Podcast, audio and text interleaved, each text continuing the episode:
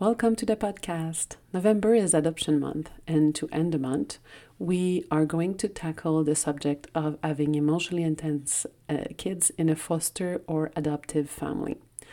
Although a lot of what we will be talking about also applies to any emotionally intense kids. Um, to uh, talk about that subject, we have Angie Grandt, who's an adoptive and bio mom former foster mom, adoption coach, speech therapist, and has worked in the autism field for a couple of decades. She has extensive training and experience in trauma and attachment, as well as early childhood development. She knows firsthand that raising children who are difficult to connect with and who often display challenging behaviors take a huge toll on parents. This can often lead to shame, anxiety, depression, isolation, and a growing loss of hope for both parents and child. Angie specializes in helping post adoptive parents who are overwhelmed by behaviors, feel a victim in their own home, and are ready to throw in the towel.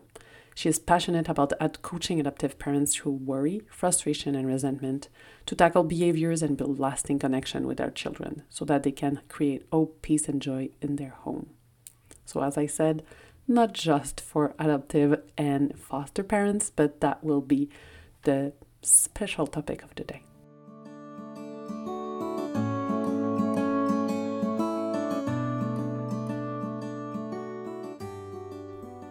Welcome to Parenting the Intensity, where we'll talk all about how we can drop the general parenting advice that doesn't work with our emotionally intense kids anyway, and let go of the unrealistic expectations society puts on us as parents. Together, we'll find solutions and ideas that work for you and your kids. Chances are, deep down, you know what they need.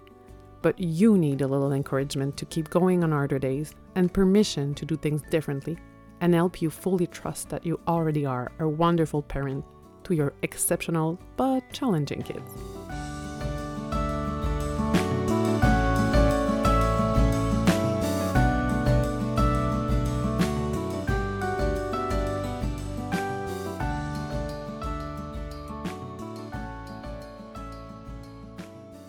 Do you read all the things, listen to all the things, take all the courses, and you know a, a lot of things about parenting, but you struggle to actually apply them in your real life?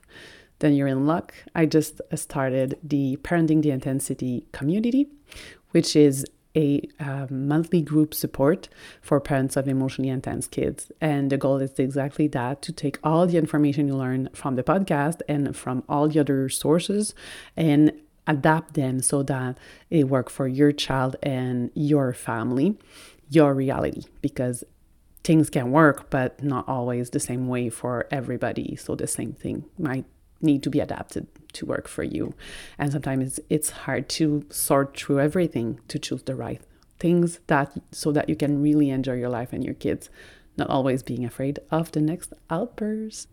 You can join by clicking on the link uh, in the show notes or on the website. Welcome, Angie. I'm glad you're here today. We'll talk about the reality of having intense kids in a foster or adoptive family. So, can you start by introducing yourself and mainly why you do what you do? Yeah, for sure. So, thank you so much for having me on your podcast. So, my name is Angie Grandt, and I am an adoption coach.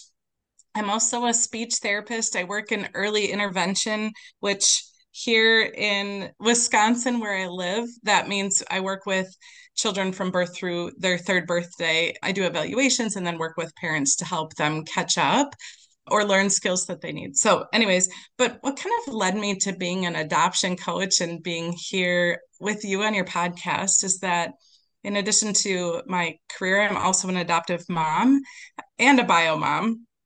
So when my bio daughter was about 10, we adopted our son, who was five at the time.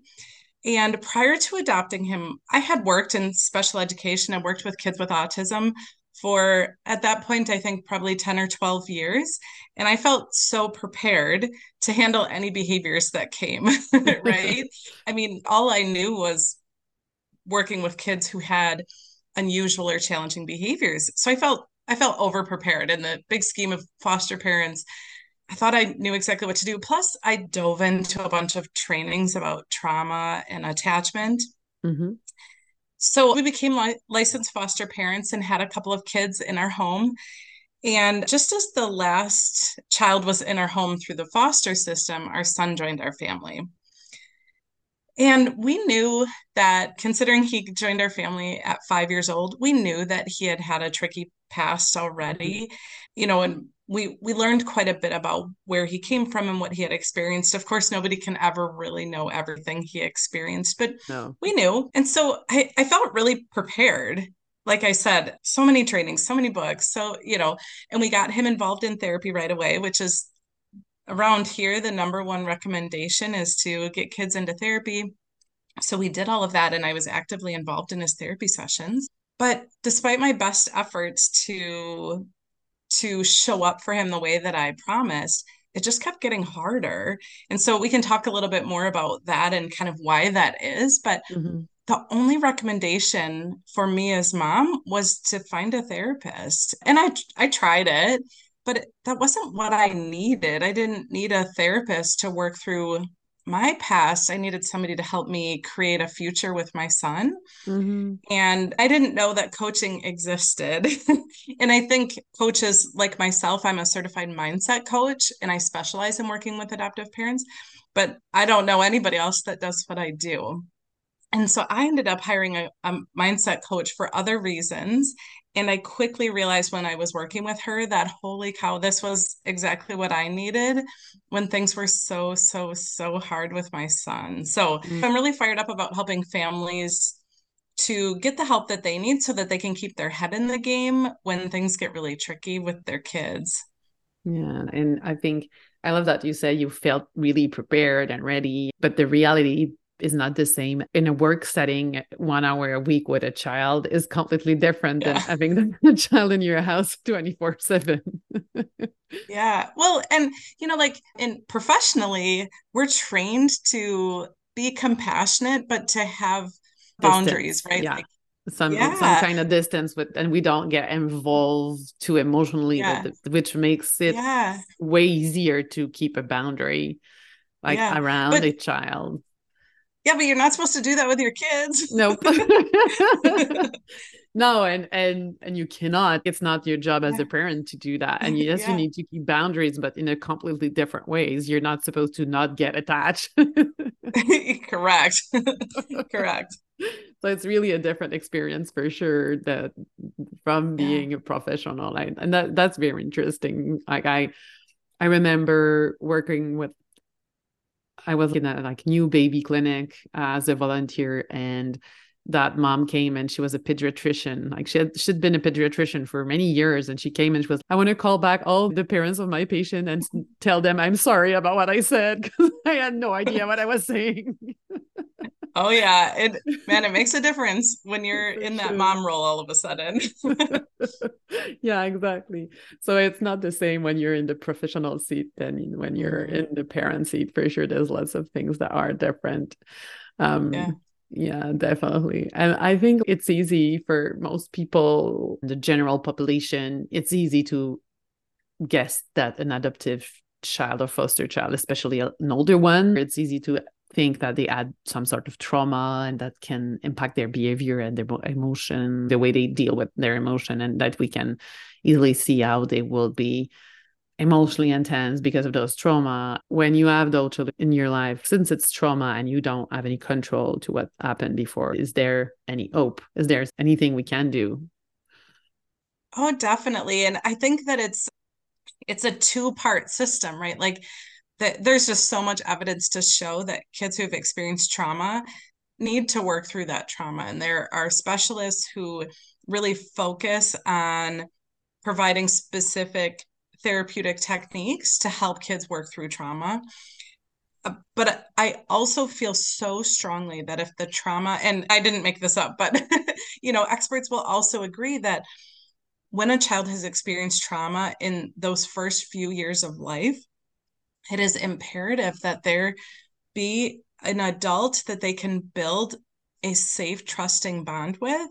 Mm-hmm. And that's what I promised to my son, right? Mm-hmm. Like I mm-hmm. promised we're going to bring you to our home and not that I said those words out loud necessarily, but kind of, right? You know, mm-hmm. we're we're going to adopt you and you're, you know, we want you to join our family and we're going to love you forever. You're you're our son. Mm-hmm.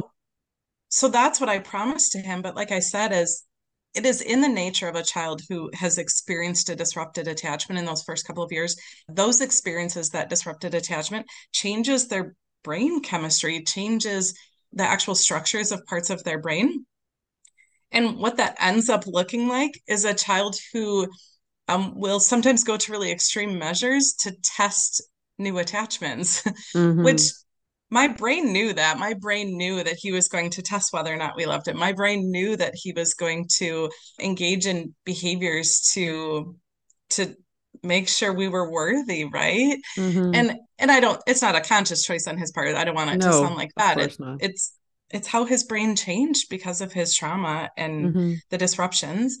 So i knew that but it was really hard for me to keep my heart in the game when you're pushed back i mean it's like a daily yeah.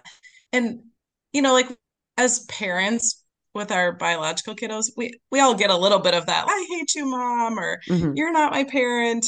But when it's a daily thing and when my if my daughter were to say something like that, my bio daughter, Mm-hmm. I would know she's just saying it out of frustration. But when mm-hmm. my son would say it, uh, there was real belief in his voice, right? Like he yeah. believed that that we didn't love him. He believed that he wasn't worthy of a family. And that hurts. It's really hard. And so you can talk yourself out of it all you want. but, you know, as a mom who who cares and loves, it definitely wore on me over time. Yeah. And even when it's our bio kids and we know it's just frustration, it's it it still hurts, you know. yeah. Yeah. But but even if an adoptive child doesn't believe it, you, I think, as a parent, already has that doubt that is that child going to love me am i going to be able mm-hmm. to it's a doubt that we can have as a bio parent all the time but it's another yeah. layer when the child is coming in your house he, he might have known his previous mom like you can compare when yeah. your bio kid says you're the worst mom you're like yeah but you cannot compare you know yeah you just have that one and so uh, that's it but if they knew their previous parents and or they even add foster families. So you might be the fifth mother that they that child add in some way. Yeah he has something yeah. to compare you to. So it m- brings doubt in your mind also even if it's not really what it means. It might be sometimes but it might not be but it definitely might bring doubt in your mind as a parent. Yeah. One another thing that that i was thinking about as you were talking too is that as much as when you make that decision to be a foster parent, and I can't speak for everybody, I can only speak for my own experiences and what other moms have told me, but when you make that commitment to be a foster parent or even an adoptive parent, on the surface, you make this promise to just unconditionally love these kiddos and give them the best situation. But I I can say so honestly that part of me put up a little bit of a wall around mm-hmm. my heart because I knew that the foster kiddos were supposed to go home. That's the plan, yeah, right? Yeah. and so to just fully let them into your heart is a scary thing to do, right? We're For human. Sure. And even in the case of adoption, I never feared that some court was going to get involved with my bio daughter and and yeah. change my custody of her. But that was a fear with my son long after the adoption was finalized. Mm. You know, our family went through which is pretty common. There was this smooth plan for adoption. And then something happened the day after the termination of parental rights that ended up disrupting the plan for adoption and drug it out for nine months beyond when it was supposed to. Oh, wow. And that yeah and it was it was so unexpected it was so out of the blue it quadrupled the the cost of adoption wow. and just the emotional toll that that took mm-hmm. when you know we planned on I think the termination was in August and we were supposed to adopt in November. So just a couple months turnaround, but we weren't able to adopt until the following July. So almost a full year later. And the emotional toll that that took of that fear of, oh my gosh, I'm falling in love with this little boy. Mm-hmm. And what mm-hmm. if he has yeah. to go back it as a human I, I i know that i put up a little wall around my heart because i didn't want to be i didn't yeah. want to be hurt, you know. Yeah.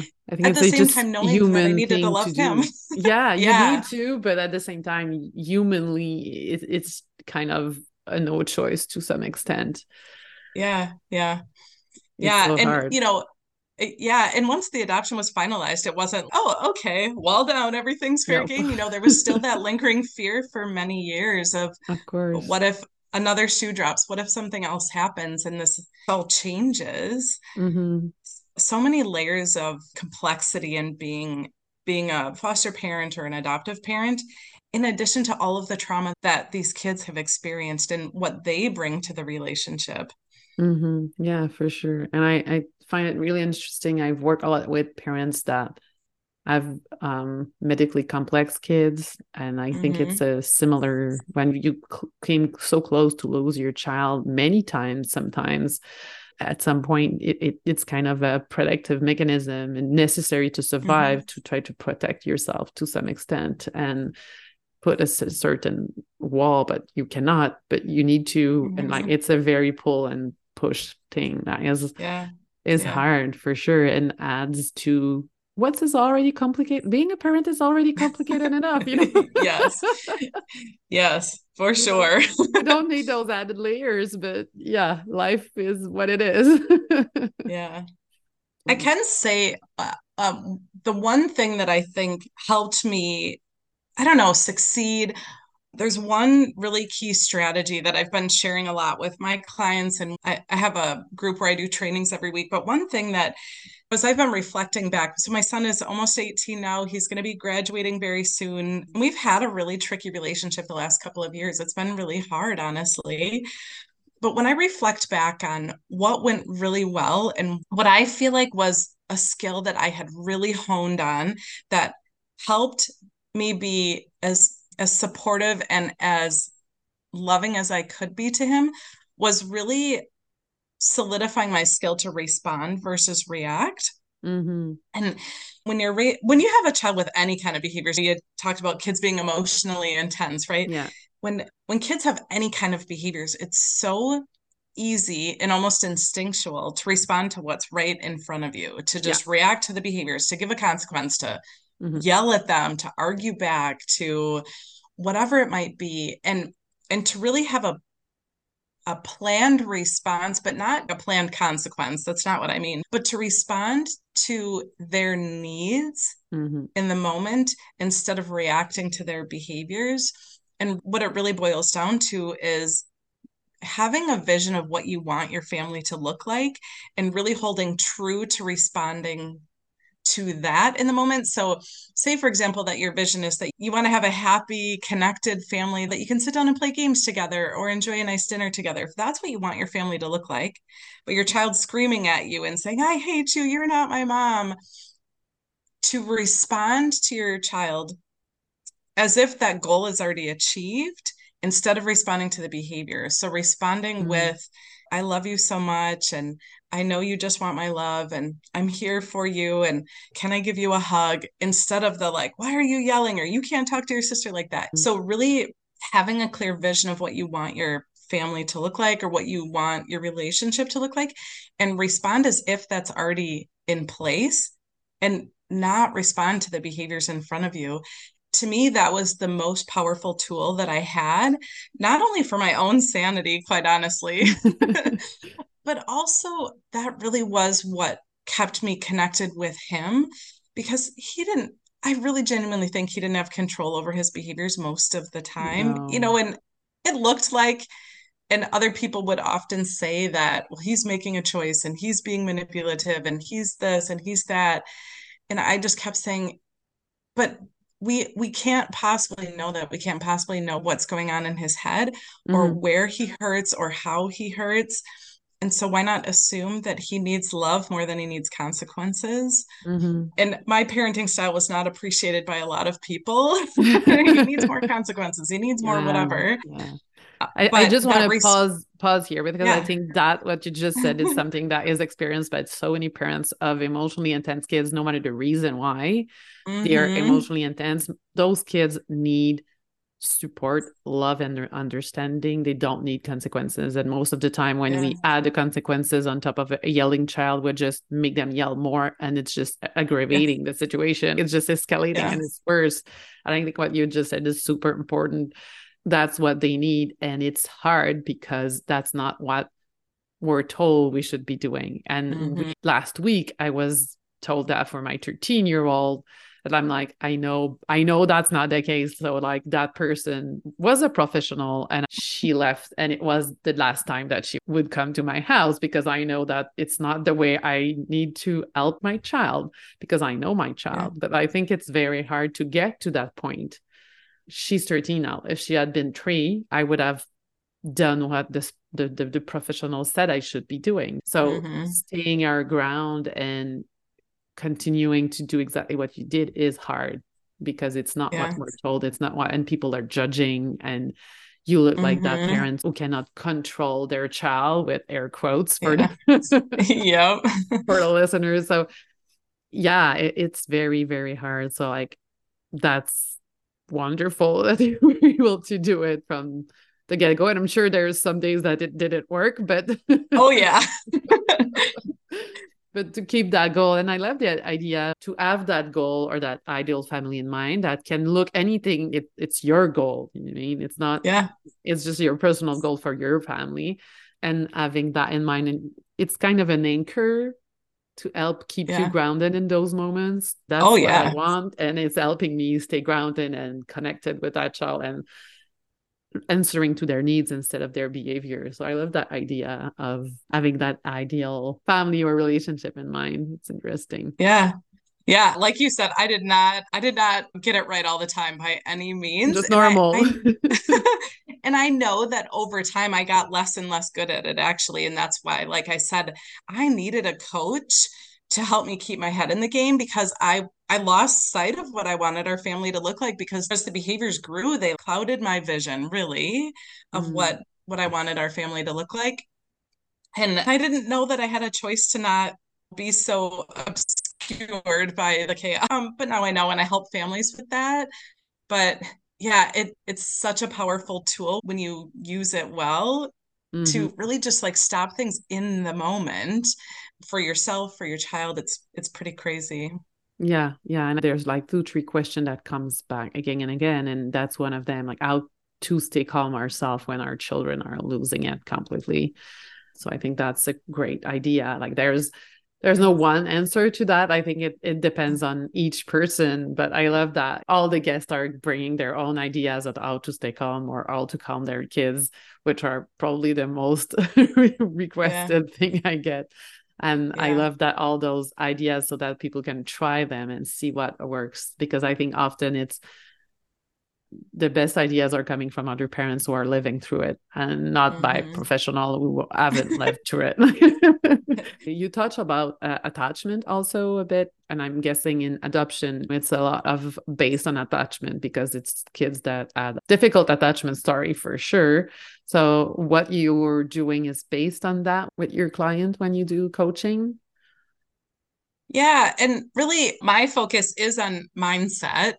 Mm-hmm. I am a certified mindset coach. And so I really help my clients to shift their mindset because, like we had talked about a little bit earlier, is as mom, there are so many complicating factors that make it hard mm-hmm. to for us as mom to stay attached let alone having a child who has experienced a disrupted attachment and research shows that if a child doesn't develop a healthy attachment during those first 2 or 3 years that can really show as problematic behaviors as they get older mm-hmm. and you know we see this with kids who have been in the NICU who maybe didn't have a yeah. disrupted attachment, but they spent a substantial amount of time in the NICU where they didn't get that really early bonding, even with the most loving, most attentive parents. When mm-hmm. they're they're hearing these machines and things are scary and they've been intubated, I mean that is trauma for kids, yeah, or can become a traumatic experience for them. And so there are so many factors that can make it so hard for kids to build strong attachments.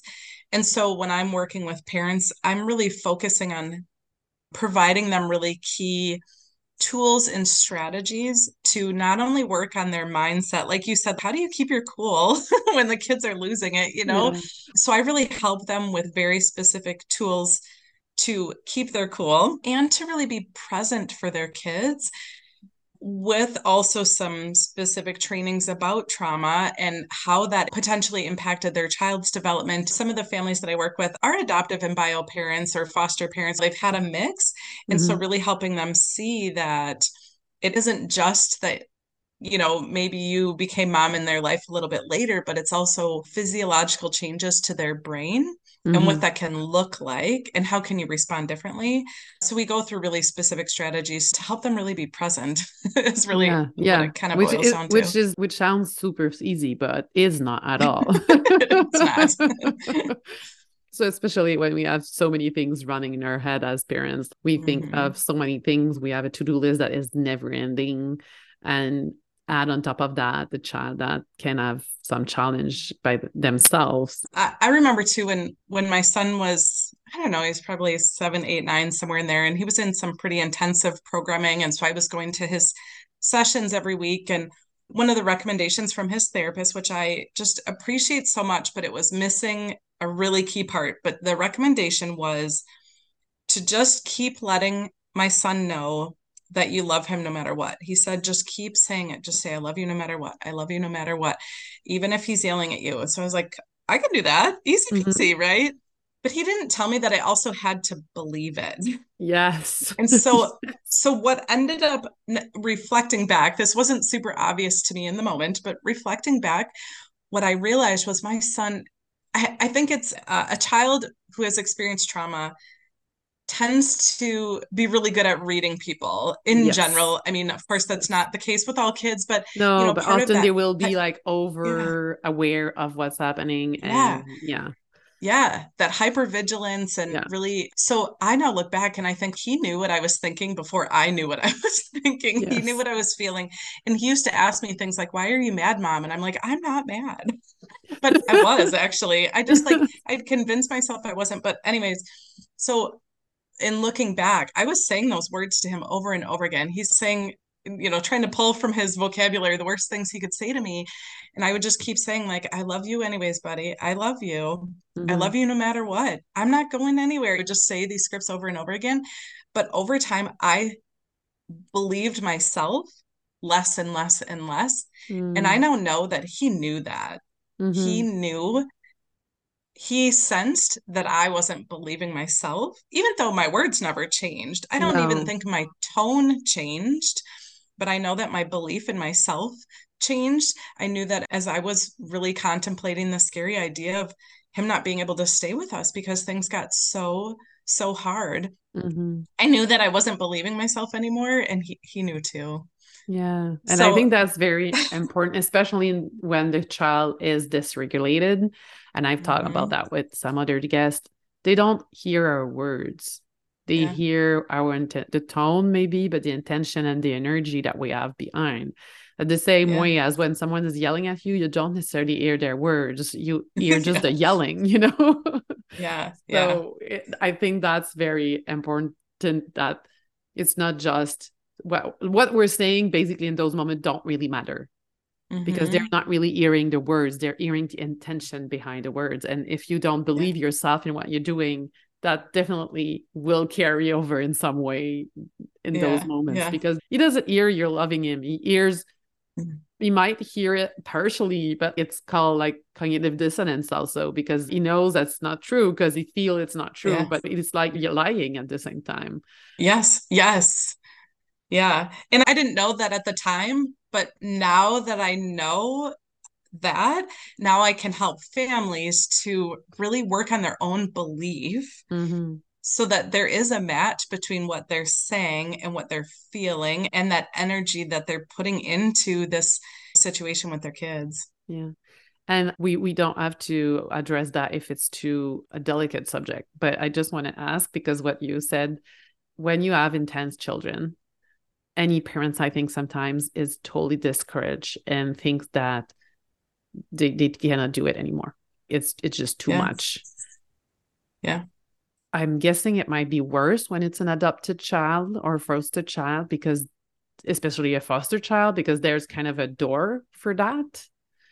Um yeah, yeah, there's like an option to send the child back to some extent which is not an option when it's your bio kid there's nowhere Correct. to send and, it yeah and you know i i even uh, said that often to people at that time when things were at their worst really is i would never even consider sending my bio daughter anywhere. But i do think a huge part of it is as i had described earlier there was always this wall up around my heart because i felt like i needed to protect myself. Mm-hmm. and then which probably just made everything worse. I i'm well yeah. aware of that.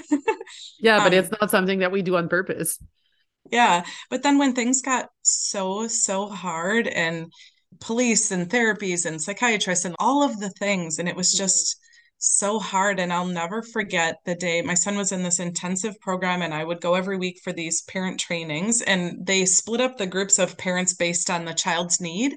And I was the only one in the adoptive parent group. So it was just me and the therapist. um, and she was so lovely. And I'll never forget one day she said, Have you considered that your home might not be his forever home. And I just broke down crying and I said, I can't think about that because mm. if I start thinking about it, I'm I'll see it as a possibility and I I can't do that. I made this promise to him. And she she said, but it really might be. And I just, you know, I like dug my heels and like, oh, we're not, we're not talking not going that. there. But it really was from that moment that that I was, what if, like, what if I'm not strong enough? What if I, you know, what if, what if, mm-hmm. you know, it it was such an awful awful thing because as an adoptive parent it's such a big commitment you can't like accidentally become an adoptive no. parent it's a no. lot of work actually um some people and, end up like that when like someone dies and they end up with a fifth child in the family like it does happen though let's be honest that, that is true true true. But it's but not the most often time that's not yeah. what happens yeah.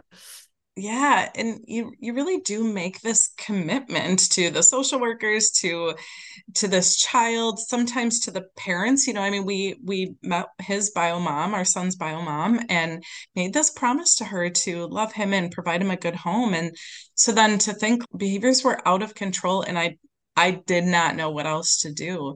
It was mm. it was a really scary thought to have that he might not be with us forever. Mm-hmm, mm-hmm. Yeah, because it's an option in some way that you don't have when it's your. It, it's still at some point, yeah, it can be an option even with your bio kids, but it kind of needs to be way past the level. So yeah, I think it's kind of not an option for most parents, and that yeah. I think is something. That's why I ask because I think it's the kind of thing we don't talk about. yeah. Oh, I agree but it's still there somewhere and it's in every parent's head once in a while when things are very bad to yeah. just cannot do it anymore um, yeah yeah yeah and even you know like we at the time when things were so rough i mean i accessed every program that that I knew that was available to us so that I could get respite for us and signed him up for camps just so that I could try to maintain placement in our home. Mm-hmm. But even then, I, no matter who he was with or what camp he was at or what program he was in, I still never felt calm when no. things got so rough because I worried about him, mm-hmm. his safety. I worried about other kids' safety and what he might do because I knew that by sending him away, wherever it was, I knew that that also triggered attachment mm-hmm. difficulties with him, right? Like mm-hmm. mom doesn't love me. She wants me to go away for a while. I I I mean he would say those words. Yeah. so I trust that's what he was thinking. And it it was such a tricky time for us and so mm-hmm. much shame as a mom who yes. just wants to love and do the best I could. There was so much shame and regret and resent and just so many ugly feelings during that whole time that mm-hmm. no mom ever wants to feel. No, for sure. And I am sure in those situations also you think of your other child and you're like, why did we do that to that other child too? Oh yeah. Definitely. Yeah. And I think that's all, like something we can all I'll ask, like, even if it's not adoption, if you had a child and things are going well, and then you get another child and things are way harder, you're like, why did I decide yeah. to have another child? no matter how you got oh, that yeah. child. oh, yeah. So, yeah, sometimes it's sure. something that you have that responsibility to all the, the child you have in your house to offer them a safe and supporting environment. And sometimes it's not possible because one or more children makes that environment unsafe for others. And it can be in small ways also. It can be subtle. And sometimes it's not. Sometimes it's very clear. So true. Definitely. And i love what you said. There's so many ways to stay calm in those moments. Even in what you describe is very uh, intense and extreme situation but there's hope basically. Oh definitely. And i can say of course i i would love to help any of your listeners who are feeling stuck or frustrated but just know that I not only coach the families that I work with, but I also have a very specific curriculum that I walk them through because I know that at least the way that the people around me, my life, we were raised in such a way to feel like when things aren't going well, it's because of something outside of us, right? If my relationship with my son isn't going well, it's because of his behaviors. If mm-hmm. my relationship with my spouse isn't going well, it's because of how he's acting. But the truth is that I can be happy no matter what. And goes mm-hmm. back to that example of respond versus react, right? Like it would be easy in the moment as he's screaming at me and saying all these things. It would be easy to be, see, this is why I'm so frustrated. This is why I'm so angry. Mm-hmm. This is why I'm so whatever. But he doesn't get to decide how I feel. I choose that. And it does, it takes persistence and dedication. Yeah. To really shift to the way that you're thinking about things, but it is totally, totally possible. And you can't possibly show up for your kids in the way that you want to in uh, that loving and compassionate way when you don't have control over your own thoughts and emotions when you're feeling mm-hmm. like see this is why i'm so frustrated well there's no healing from that space no. there's no moving forward from that space there's no support that you can offer to your child yeah. when you're feeling and i think that's a very important part also because we can often and so easily feel that frustration and that mm-hmm. helplessness like we're powerless and we mm-hmm. cannot do anything because we don't have control and even felt bu- bullied in our own house by our children yeah. like i've heard oh, that yeah. many times i felt that too it, it, sometimes it's so intense that that's what we're feeling but you, we can still make the choice not to even if the situation leads us to feel yeah. that way and, and yeah. it, it can sound absurd to some people like depending on where they are right now in that stage it can sound uh, so foreign and so impossible to not feel that way. And, yeah. but like it is possible. I remember clearly a moment when i realized that i had let the situation. I don't want to say that was my child it was really the situation made me feel like a victim in my own house. And i was like okay that's stopping today. Yeah and today i'm changing things and i didn't necessarily change things with my children i changed things and just as you're saying the way i was looking at what was happening and that's yeah. very hard and very difficult to achieve by yourself yes it, it really yes. is like and it's trial yeah. and error and it's a lot of and a lot of people i meet I think what we want is just shortcut things for parents. we did it the hard way most of the time, and it took yeah. long, long, long times and years and years. If parents can just go there faster than we did. yeah. Oh, I know. I I remember, you know, man, like things were just wild in our house. I used to joke about I should write a book about just the utter craziness in our house some days but oftentimes, you know, people would say, How do you keep your cool when all of that is happening? And, you know, they like made it sound like it was just so easy for me. Yes. But man, oh man, it's hard work, but it's not impossible. And you're so right. If you had said to me 10 years ago, if I had listened to this podcast 10 years ago and somebody was, You really just have to shift the way you're thinking, I would have been, They're not in my house. but that that really is where a coach comes in is yeah. to really give you very specific tools, very specific exercises, very specific practice to shift your thinking and a coach is so different than a therapist and that therapists are amazing at helping you heal mm-hmm. from your past but a coach really helps you build your future and show up how you want to show up now so yeah i just i i can't say enough about how i feel like everybody needs a coach honestly no matter where you're at in life but yeah I, I, it's having someone in your corner basically and it's having mm-hmm. support in what you need in the moment and in the way you need and i think that's maybe the main difference between and some some some like professional will have that too for sure and i've seen it again and again but when i was a social worker. I remember clearly that we were told again and again that we could help anybody no matter our experience. And i honestly think that's not a hundred percent true because I think in some specific mm, things it's possible, but because we have closer experience, but when the experience is so foreign for us, we just cannot grasp that the nuance and the difficulty yeah. that the person is going through. And I talk again and again with parents of kids with special needs and uh, parents that were grieving children, and they kept telling they just don't get it like they they're they're pulling from a book sometimes just don't get it so yeah. i yeah. think as good as it can be for some things sometimes you need people that lived it like and it's yeah. if, if they have a professional training and lived it that's perfect but sometimes just being a professional is not enough you need to have lived it to really understand or at least live something close so to really understand yeah. is there anything else you would like to share before we close? I don't think so. I will be sending or you'll be putting in the show notes my link. So yeah. I I have a great little training video about that concept of respond versus react and then there's a great handout that goes with it mm-hmm. That will help you plan out how you want to respond. So it's really powerful.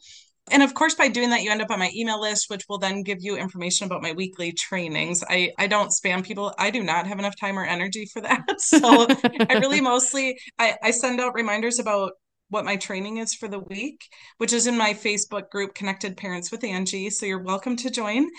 So my emails are about that, or sometimes I'll come across a great resource that I want to share with my email list, but that's it. I promise no spamming. and then also, you know, if anything that we talked about today really resonates with any of your listeners and you want to explore further how coaching can help your family, I do offer a free session where I go through an exercise that helps my potential clients to really highlight where they're struggling because it's so hard to see the end of your own nose. Yes. So to, so I walk through this exercise to help you see exactly where you'd like to tackle first and then we make a plan of attack and you take that plan and do whatever you want with it if you decide that you want to move further then we'll do that and if you want to take those strategies and run with it then it's there for you too so it's it's totally worth your time. I do have limited spots because I have so many things on my plate, but yes. but, but yeah, we so, all right. I know. So the easiest way to find me is connectedparentswithangie.com. All, all of my socials are all the same. So like my Instagram is connected parents with Angie, my Facebook, they're all the same. And and you'll get that link for yeah, the sure. the video and the the training with the handout.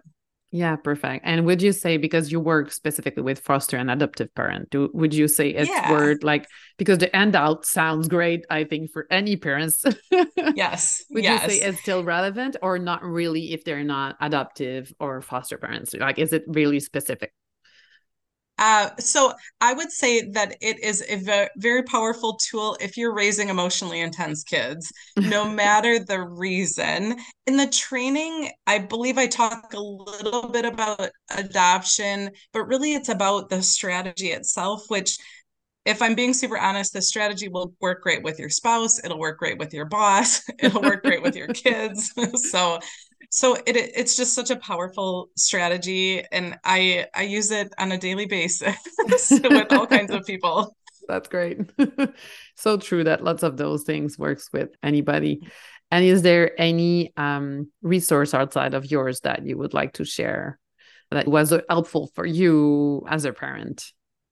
Oh man that's a tricky one. You know, I can say when I was as a parent, when I was in the thick of it, when things were really rough and I was recommended so many books, and I look back at them now, a lot of them I disagree with now because a lot of them were really based on creating more structure and more routine. And mm-hmm. I'm not mm-hmm. saying that those are bad things, but when all of my focus was on creating those things, my mm-hmm. focus wasn't on that unconditional love and being present for him if mm-hmm. i'm being super honest. Mm-hmm. so so as far as a parenting resource i mean honestly i would suggest checking out my trainings in my facebook group. They're free. I do it every week. I love doing it. They're really useful.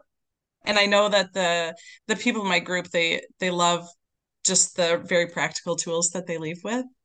Great. And I, I find that interesting because i can say that i've stopped looking at lots of resources about parenting mm-hmm.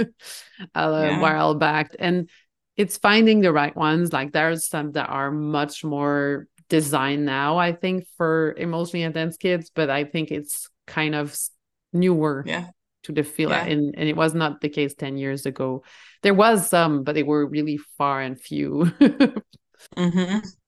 yeah definitely yeah so I, am so grateful that you had me here I'm super yeah. grateful to have you. It's super interesting to to have that uh, insight, and thank you so much for sharing so freely and openly about your experience. Yeah, of course, of course. Thank you. Thank you. I'm so glad you joined me today and took that time out of your intense life to focus on finding a new way to parent that works for you and your kids. To get the episodes as soon as they drop, make sure to subscribe to the podcast. And please leave a rating and review so other parents can find it too. Also, check out all the free resources on my website at familymoments.ca so you can take action on what's the most important for you right now. And take a deep breath, keep going. We're all in this together.